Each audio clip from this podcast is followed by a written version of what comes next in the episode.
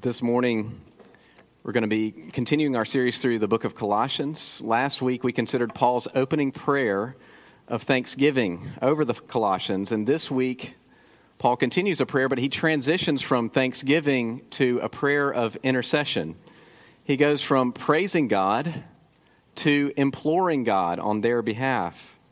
And what's interesting is that the same fact drives both of these prayers the prayer of thanksgiving and the prayer of intercession both are driven by these facts. This fact that they've just become Christians.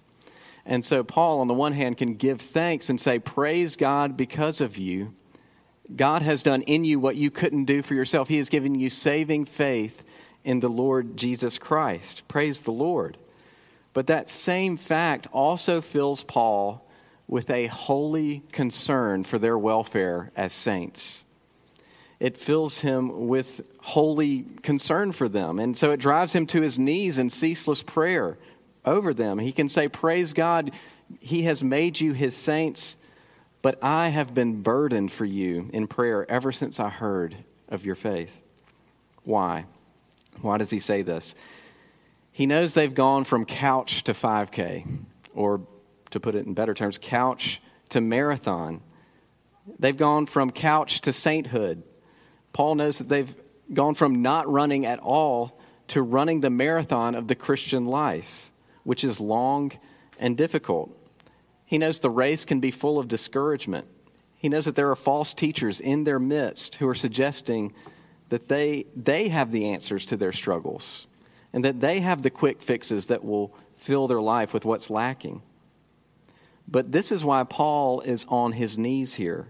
He's wanting them to run their race with the wisdom and strength that they already have access to in Jesus Christ.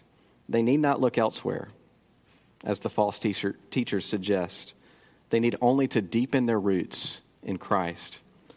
So let's give our attention to the reading of God's word in Colossians chapter 1,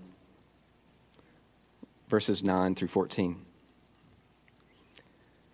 And so, from the day we heard, we have not ceased to pray for you asking that you may be filled with the knowledge of his will in all spiritual wisdom and understanding, so as to walk in a manner worthy of the Lord, fully pleasing to him, bearing fruit in every good work and increasing in the knowledge of God, being strengthened with all power according to his glorious might, for all endurance and patience with joy, giving thanks to the Father who has qualified you to share in the inheritance of the saints in light. He has delivered us from the domain of darkness and transferred us to the kingdom of his beloved Son, in whom we have redemption, the forgiveness of sins. This is God's word. Let's pray as we consider it. Heavenly Father, we thank you for your word. And we thank you that it, it is what um, is said in, in John chapter 10 that your sheep hear your voice and you love them and, you, and they follow you. And so we pray that the opening of your word and through the ordinary preaching of your word, that your sheep would hear your voice and that we would be strengthened and fed and nourished, that we might follow after you. We pray this in Jesus' name. Amen. So, your perceived status, the status that you perceive about yourself, powerfully impacts how you live. So think about it this way when you go from really running, really going from couch to 5K in running, your brain will begin to tell you when you start running, like, hey, wait a second, like this is this is not normal. You're you're not a runner really. Uh, you see how hard this is. You hear how heavy you're breathing. You feel those aches. Like your brain is telling you you're not cut out for this. You're more of a couch person. You're not a runner.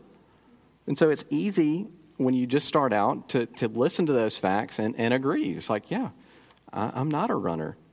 And so running is not becomes something you, you don't enjoy and you don't do consistently because your perceived status is I'm not a runner. But what if a friend encourages you and says, No, you are a runner?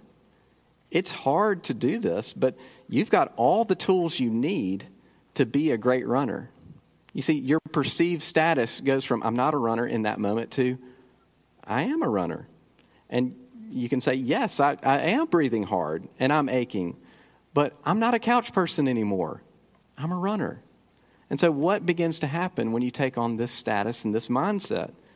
You begin to run more consistently and with more joy because your status, power, your perceived status, powerfully impacts how you live and how, in this case, how you run.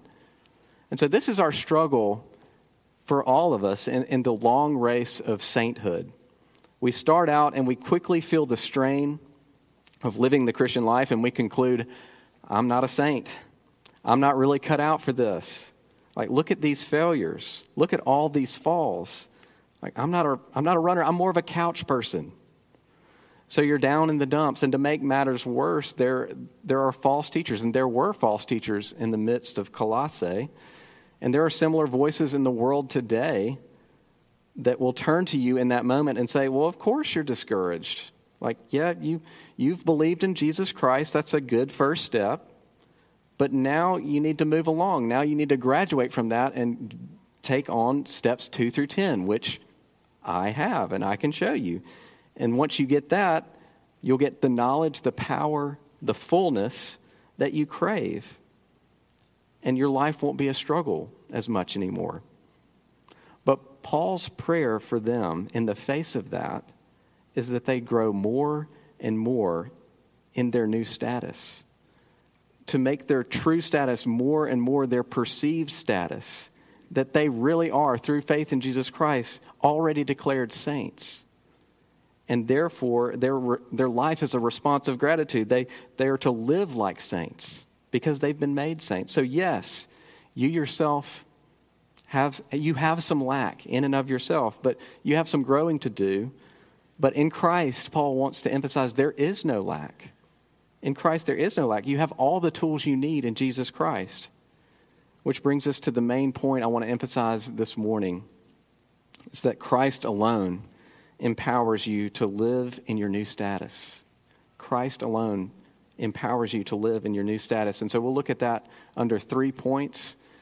And basically, the, the main idea is this in your long race to run in your new status, you need knowledge, you need power, and He gives Christ knowledge, power, and he gives Christ. So, first, let's look at knowledge. Look with me again in verses 9 and 10. Paul is praying and he says he's asking that you may be filled with the knowledge of his will in all spiritual wisdom and understanding, so as to walk in a manner worthy of the Lord, fully pleasing to him, bearing fruit in every good work and increasing in the knowledge of God. So you cannot run the race without knowing the way, without knowing the way to go. Else, you'll be running aimlessly. You'll be running in vain. So there's, there's a degree to which you need to know certain knowledge. So Paul prays for them to be filled with the knowledge of God's will, that they might live their lives in a way that's fully pleasing to the Lord, that they might bear much fruit. So let's, let's break that down for a second. First, he prays that he, they might be filled with the knowledge of God's will. What, what do we mean by that, the, the knowledge of God's will? Well, it doesn't mean that you're filled with the knowledge of what God will do and what he won't do in the future. It doesn't mean this, this future, futuristic knowledge. It means that you're filled with the knowledge of what he wants you to do and not to do in the present. He, it, this doesn't mean knowledge of his hidden will which he hasn't revealed to us. That, you know, maybe by knowing this knowledge, you think being filled with that kind of knowledge, you can somehow ascertain whether, you know, I am to take this job in Nashville and not this job in Birmingham. It doesn't work that way. He, he means knowledge of his revealed will, knowledge of what he's already revealed in, in his word, so that you might live for his pleasure and for his glory, whether you take this or that job it, it's knowing God's will for your life, not in the sense that you know every turn along the way before it comes, but in the First Thessalonians 4 3 way. That when Paul says there, this is God's will, your sanctification. That is, His will for your life is your growth in holiness. you're becoming more and more like Jesus. That's what he wants for you. That's, it, it's knowing, it's wanting to know what he likes and dislikes. Not that you might earn points with him, but because you actually love him and you want to do what he delights in. Uh, when Mackenzie and I were dating, because I liked her so much, and it was my joy to continue getting to know her. I actually kept a list on my phone of things that she liked and didn't like and consulted it regularly. Uh, she, I, I, would write down on that list she likes this re- restaurant and not that one. She likes this coffee shop and not that one. And she'd rather go to a sporting event than to some show. And so I just wanted to know all the things. I just wanted to know all the things because I wanted to know her. It was my joy to bring her joy through what she liked. Well, it's, it's kind of like that. So the, the more we know God, the more we want to, the more we love Him, and the more we love Him, the more we want to know Him. And so, but just having the not, that knowledge by itself isn't enough. And so you need to know how to implement that knowledge in a way that is worthy of the Lord, in a way that accomplishes the most good in the best way. And that's why Paul tacks on this extra phrase I want you to be filled with, with the knowledge of God's will in all spiritual wisdom. So let's talk about wisdom for a second. Wisdom is, is different from knowledge, but you can't have wisdom without having knowledge. Knowledge is the data. It's knowing what God's will is. It's, it's searching the scriptures and learning what, what God's will is, what he likes, what he doesn't like. Wisdom is the skill it's the art of godly living in a complex and broken world. And you grow, we talk about knowledge, you grow in knowledge by diving into God's word and treasuring it and storing it up. But how do you grow in the art of wisdom? For example, if a friend wrongs you and you search the scriptures, and you can probably come up with like, I don't know, a lot of different ways. But let's say you narrow it down to three ways that you can respond to your friend who's wronged you. Um, so, which one's the best? Which one's going to bring about the most good in that situation? Each, each option is, can be biblical. You can say, oh, I can speak the truth and love to this person in this way. I can speak the truth and love to this person in that way. Or I can even, you know, overlook this offense. Like all three of these options are, are biblical and valid. But which one is going to do the most good? That requires wisdom. So how do we grow in wisdom? Well, it's, it's through the means of grace. There's prayer. We grow in wisdom through His Word. But there's another source of wisdom that I want to highlight that we often neglect, especially as Americans, and that's Christian community. There's one proverb that says that you can't be wise without friends. You need community. You benefit from life experience of other Christian brothers and sisters than you have. That's why, if you're a young person in the congregation today, it is my appeal to you to know the older people around you in this congregation. You can't be wise without them. And to the older people in our congregation, the younger people need you. And that's why we put such an emphasis on our intergenerational small groups that we call Digging Deeper. We need each other if we're going to be wise, if we're going to be fruitful in every good work, if we're going to be increasing in the knowledge of God. Christian community helps us become wise and so choose the paths that will bring about the most good to the glory of God. So you need knowledge. If you're going to run this race, you need wisdom. And in Christ, knowledge empowers you to live in your new status. But Paul's prayer doesn't end there because we know, we, we can know the right thing to do, but still lack the power, the courage to do it. So Paul continues in his prayer under this point you need power. We'll consider that together. Look at with me in verse 11. Paul continues praying, being strengthened with all power according to his glorious might for all endurance and patience with joy. You cannot run the race in your new status without external power. Because doing the right thing isn't always popular. It isn't always comfortable. It isn't always the easiest thing to do. And so we need supernatural power if we're going to be able to do it. So Paul therefore continues praying. He prays for their strengthening with all power. And so here's a place where the false teachers in Colossae would have been having a field day because the Colossian Christians were feeling acutely their, their struggle, their failures in the Christian life to, to live their lives fully pleasing to God. And so they wonder if they're, if they're missing something, if they lack some power. And the false teachers are standing by eagerly saying, Oh, yeah, if you want more power, like step right this way. We've got all these things you can, you can download and implement. And they're pulling you away from Christ. But Paul points to the sufficiency of Christ in this moment. There is no lack in Jesus Christ. In him is all power, he says. He strengthens you according to his glorious might. And that's an awesome little phrase to think about and treasure up. Be strengthened according to his glorious might.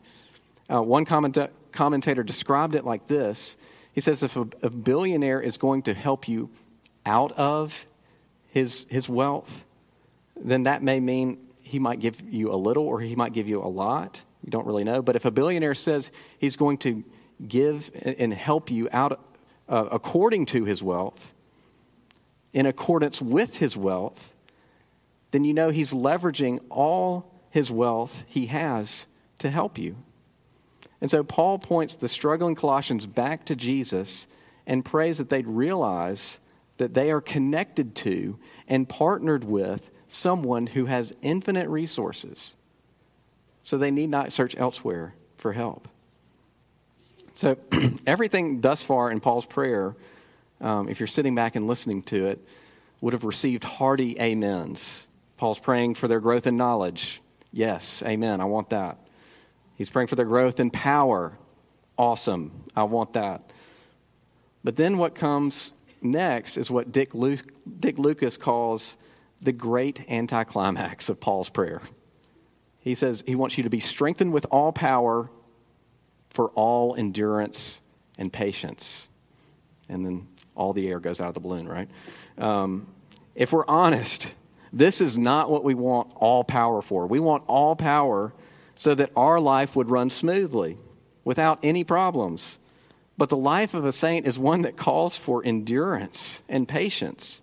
We're not guaranteed comfortable and stress free lives, but we are united to Him who has all power and who strengthens us for the purpose of endurance. And so, by endurance, Paul means that we can face difficult circumstances and trials in our lives. The paths that we ourselves wouldn't choose for ourselves, we can walk through them. He empowers us to walk by faith through them, trusting Him, praising Him, relying on Him, continuing to do the right thing that He calls us to, even when it's hard. That's endurance. And, and patience, what He means by patience is when someone wrongs us, we don't blow up on them. He strengthens us to grow in our Christ like character, not to repay evil for evil, but to repay evil with good. And so you need supernatural strengthening from Christ and from his unlimited resources of power to do this, to be patient. And then Paul tacks on that last phrase with joy. Patience with joy. So we don't rejoice in our suffering in and of itself. That would be wrong. But we do suffer, or we do rejoice that even in our sufferings, God has ordained them and is working out our good in them, and we are sanctified in them. Our hope becomes more and more fixed on Christ because of them. Our patience is mixed with joy because He's working it all for good. So we can rejoice to that degree in our sufferings. So let me stop and ask this Whose power are you relying on today? Are you relying on your power or on Christ's power to live your life in your new status? Um, Randy Pope is a fellow PCA pastor in Atlanta that many of you may know. Um, and he told this story where uh, he saw one of his church security guards ride his bike to work, to church. And so he was getting out of his car and he was seeing this guy roll in on his bike. And it was a big guy, and he was really impressed of like, I know how far your house is from here. It's many miles away. There's lots of hills. Like you're a big guy. You're not even breaking a sweat. Like I'm. He started to, to congratulate him. Like this is amazing. I'm I'm so impressed by you. Um, and this guy you know, started hearing it, and then says, Well, let me show you something. Like, you see that box right there on my bike? That's a motor. Um, so, what was powering this man's ride was, was a motor. So, when, when he encountered a hill that was too much for him, that was hard, he could just flip a switch and turn on the motor and ride up the hill effortlessly. And so, that's a picture of living the Christian life by Christ's power, living in your new status by the power of the Holy Spirit. And so, uh, let me ask you again are you tired in, in living out your Christian life? Do you feel tired and weary? Could it be that you're trying to pedal up these hills and not realizing you're connected to a much greater power source? So, when Christ empowers you to live in your new status, you, have, you don't only have power, or you don't only have knowledge, but He also gives you power. But the question is, how do we get this power? And that's our third point. He gives Christ. The Father gives Christ. So look with me in verses 12 through 14. Paul continues praying, giving thanks to the Father who has qualified you to share in the inheritance of the saints in light. He has delivered us from the domain of darkness and transferred us to the kingdom of his beloved Son, in whom we have redemption, the forgiveness of sins. And so, the way you grow in knowledge, the way you grow in power, it seems counterintuitive. It's not striving after what you don't already possess. It's in thanking God, the Father, for what He has already put in your possession through Christ. It's rejoicing, it's giving thanks for what God has done for you in Jesus Christ. It's, it's realizing what you already have in Him, that in Him you have all life, all joy, peace with God, everlasting life, every spiritual blessing, and salvation. And so, one of the ways that you grow in your sanctification, this ongoing process of becoming more and more like Christ, one of the ways you grow in your sanctification is that you rejoice and you rest in your justification, the, the finished work of Jesus Christ. Hearing from the cross, it is finished, it is done the more you rejoice and rest in that, the more you're strengthened to walk out in, in your sanctification. And so, Paul exhorts and Paul prays here to keep our hearts in this frame of gratitude. He says, in giving thanks to the Father. So, once again, we see that we come to the hallmark of the Christian life, and that's gratitude. Paul wants us to be constantly giving thanks to the Father. Gratitude comes up again in this passage because we're never finished with gratitude. You never get over the love of God in Christ. So you never cease in gratitude. So here, Paul, after saying that, lists three things the Father has done, that the Father has done for us that we might continually give thanks to Him for. He has qualified us, He has delivered us, and He has transferred us. So, first, let's look at qualified. Paul wants us to continually give thanks that the Father has qualified you. And now we can scarcely overestimate just how much our lives are spent seeking to qualify ourselves. How much of our lives are seeking to qualify ourselves, seeking to earn someone else's favor, constantly worrying, where do I stand with these people? Seeking to prove our worth. But here's the good news. Here's the wonder this scripture says, Father, the Father has qualified you. He has made you fit. He has made you worthy. He has dealt with your sin, which disqualifies you, and He has provided for you a perfect righteousness in Christ. So, what does He say He has qualified us for? He has qualified us for a share in the inheritance reserved for the saints in the light. So, what is that? It's eternity with Him. It's, it's eternity with Him in the new heavens and the new earth, which He has prepared for His saints.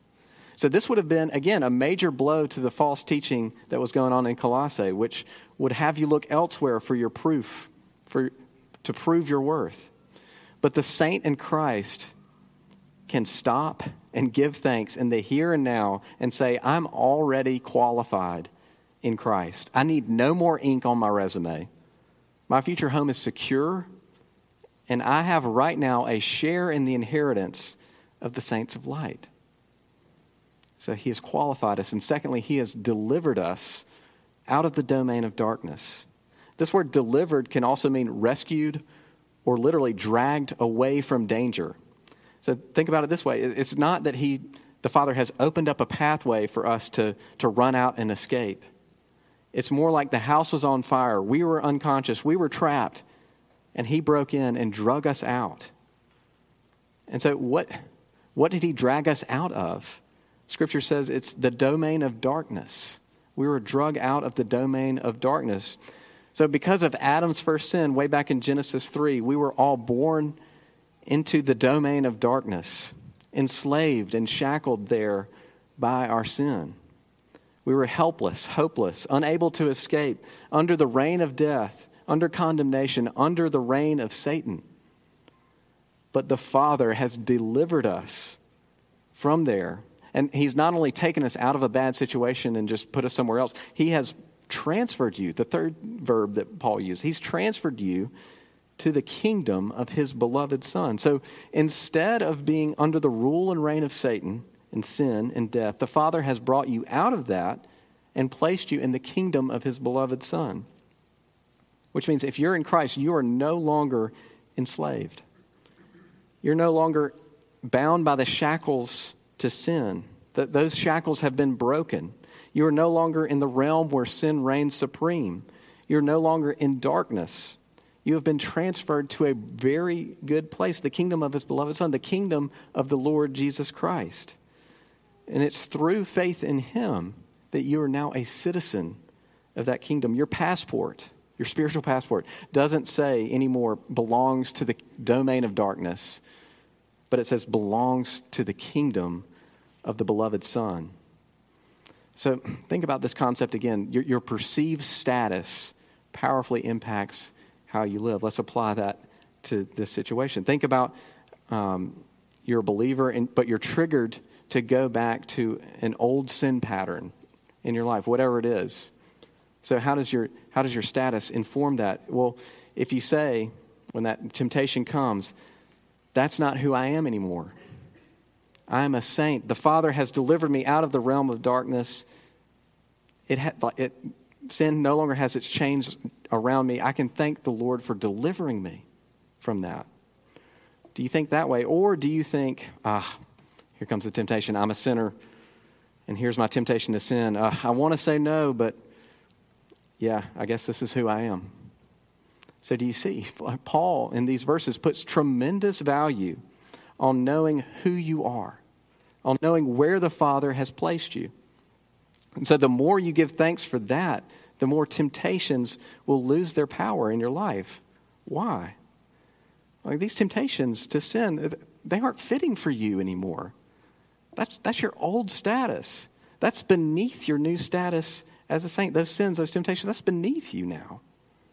And the Father, because the Father has busted you out of that realm and you are growing up in your new status as a kingdom citizen. King George V um, in England became the king in the early 1900s. And he had several young children. And um, they were normal children, which means they were wild and rambunctious and crazy. Um, but they also had this title of royalty put on them. And so whenever they would act wild and crazy, as kids do, he would admonish them, saying, My dear children, you must always remember who you are. And John Stott, citing that story, said this It is my conviction that our Heavenly Father says that says the very same thing to us every day. My dear child, remember who you are. But we haven't yet gotten to the question how has the Father done all these things? How has He qualified us? How has He delivered us? How has He transferred us? And all these verbs in the Greek qualified, delivered, transferred. They're Greek, they're, it's a Greek verb tense that refers to a completed action done in the past. So, what is the completed action that Paul has in mind that the Father has done for us that has qualified us, delivered us, and transferred us? It's the cross of Christ. That is the completed action that has once and for all qualified us. There, the Father gave up his Son that the Son might take our place, the place of unqualified people, the place of people deserving eternal punishment away from his presence due to our sin. He, he, Jesus was put where he didn't deserve to be on the cross so that we might be put where we don't deserve to be, the kingdom of his beloved Son. It's his life, his death, his resurrection that has delivered us from the domain of darkness and transferred us to his kingdom. And as a result of that, uh, the Father giving up his Son, Paul says, in him, present tense, we have redemption. We have forgiveness of sins. That word for redemption is a Greek word, a very specific word that means to free from captivity by paying a price. free from slavery by paying a price. It, it was a ransom fee. So he's saying we have been ransomed. We have been bought. We've been forgiven by the blood of Christ. The power that the, the domain of darkness had over you in your sin is gone. It can no longer condemn you, it can no longer keep you bound. It's been paid for full and forgiven. The work of Christ has broken the power of sin. And so, to run the long race in your new status, you need knowledge you need power. And the Father has graciously given us Christ. Romans 8:32 says this, "He who did not spare his own son, but gave him up for us all, how will he not also with him graciously give us all things?" Christ alone empowers you to live in your new status. Let's pray.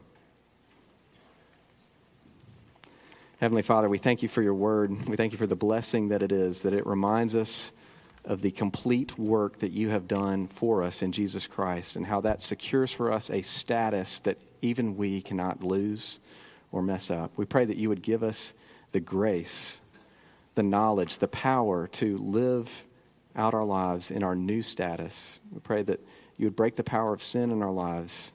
You help us to turn from temptation that we might live in a way that pleases you. We pray this in Jesus' name. Amen.